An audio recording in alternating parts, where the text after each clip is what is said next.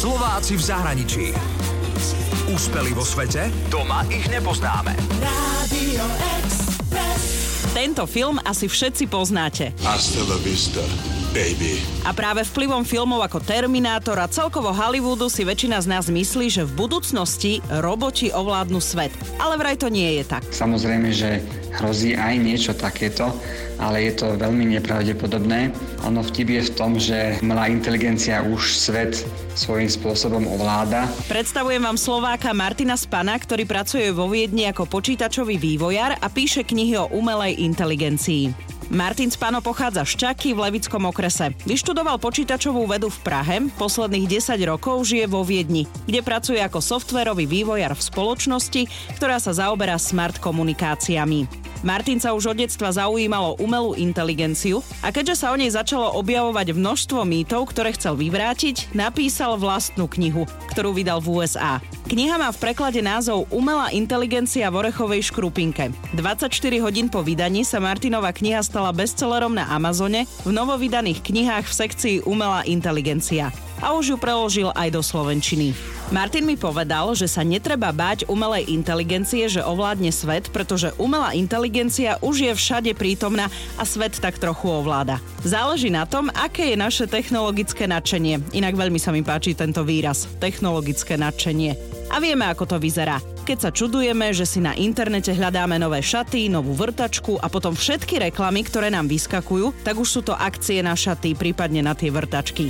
Čo to teda umelá inteligencia je? Martin hovorí o troch typoch. Slabá, silná a super umelá inteligencia. Slovo slabá znamená, že nie je taká vyspelá ako človek, ktorý dokáže vo viacerých odvetviach vykazovať inteligenciu.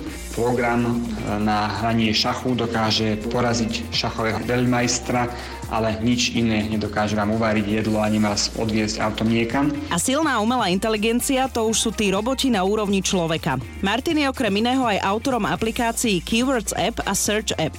Keywords App slúži na vyhľadávanie v Google a Search App je aplikácia, ktorá rozširuje možnosti vyhľadávania na Facebooku. A ako jediná umožňuje hľadať na Facebooku na základe kritérií, ako sú miesto bydliska, firma, ktorej človek pracuje a podobné kritéria. Takýmto spôsobom sa človek môže dostať vlastne k údajom, ktoré Facebook síce nezatajuje a umožňuje ich hľadať, ale neponúka k ním užívateľské rozhranie, takže je to veľmi komplikované. Martin sa okrem iného zaoberá futuristikou, čo je veda o budúcnosti. Žiadne myšlienky či sny, je to predpovedanie budúcnosti na základe analýzy technologického rozvoja, jeho rýchlosti a smeru a je vidieť, ktorým smerom sa to uberá. Vďaka umelej inteligencii a technologickému rozvoju nás vraj čaká doba hojnosti. Namiesto toho, aby sme sa pred skúpou nejakého produktu pozerali na to, koľko stojí, tak jednoducho na internete budú šablóny na ktorýkoľvek produkt, ktorý si za pár eur kúpime a tak si ho vytlačíme.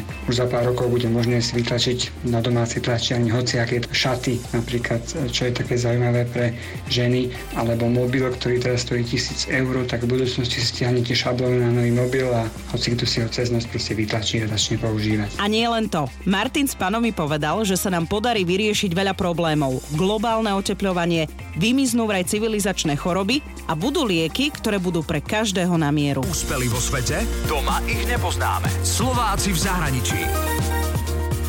Radio